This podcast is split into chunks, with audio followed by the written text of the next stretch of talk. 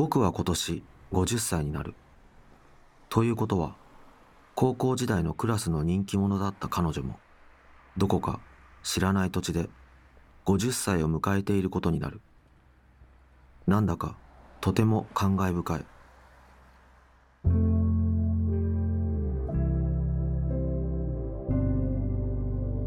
萌え柄です。